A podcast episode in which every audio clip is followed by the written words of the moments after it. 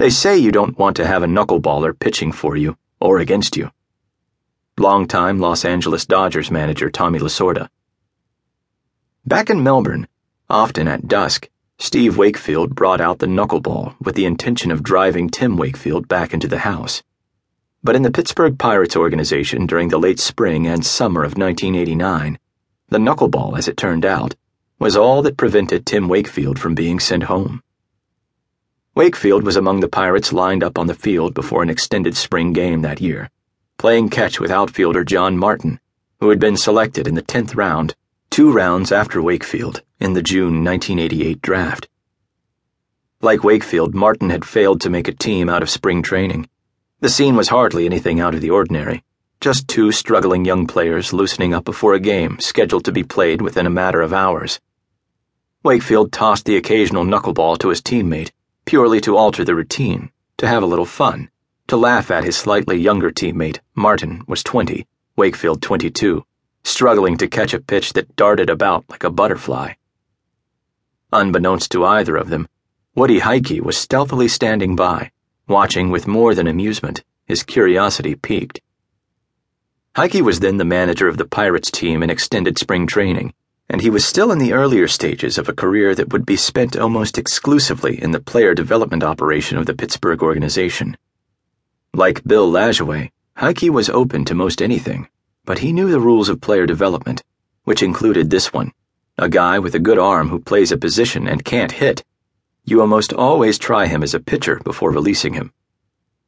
Tim Wakefield did not have the kind of arm strength that would have inspired such an experiment.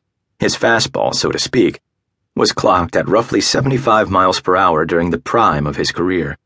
But what he did possess was that knuckleball, the rarest of baseball offerings, and one that possessed potentially great value. And so, as Tim Wakefield played what he thought was a relatively typical and uneventful game of catch with John Martin, and as sand trickled through the hourglass of his career, Woody Huyke cast the occasional glance their way and grew intrigued. Was that thing for real? Could Wakefield throw it consistently? Was he even willing to try? Casually, as if simply curious to learn the secret behind a card trick, Huyke wandered over to Wakefield and Martin. He watched the knuckler flutter yet again. The wheels in Huyke's mind then began to turn more rapidly the evaluator intrigued by a discovery that might be worth a try, given the player's dwindling prospects as a hitter. You think you can throw that for a strike? Huyke asked nonchalantly. Wakefield's reply, Sure. I pitched some in high school. I don't see why not. Wakefield threw the knuckler. Huyke watched. Throw it again. The pitch unsteadily floated toward Martin, the laces entirely visible, almost bouncing through the air as if it had been launched without the slightest spin from a slingshot. The young outfielder labored to catch the ball. Do it again.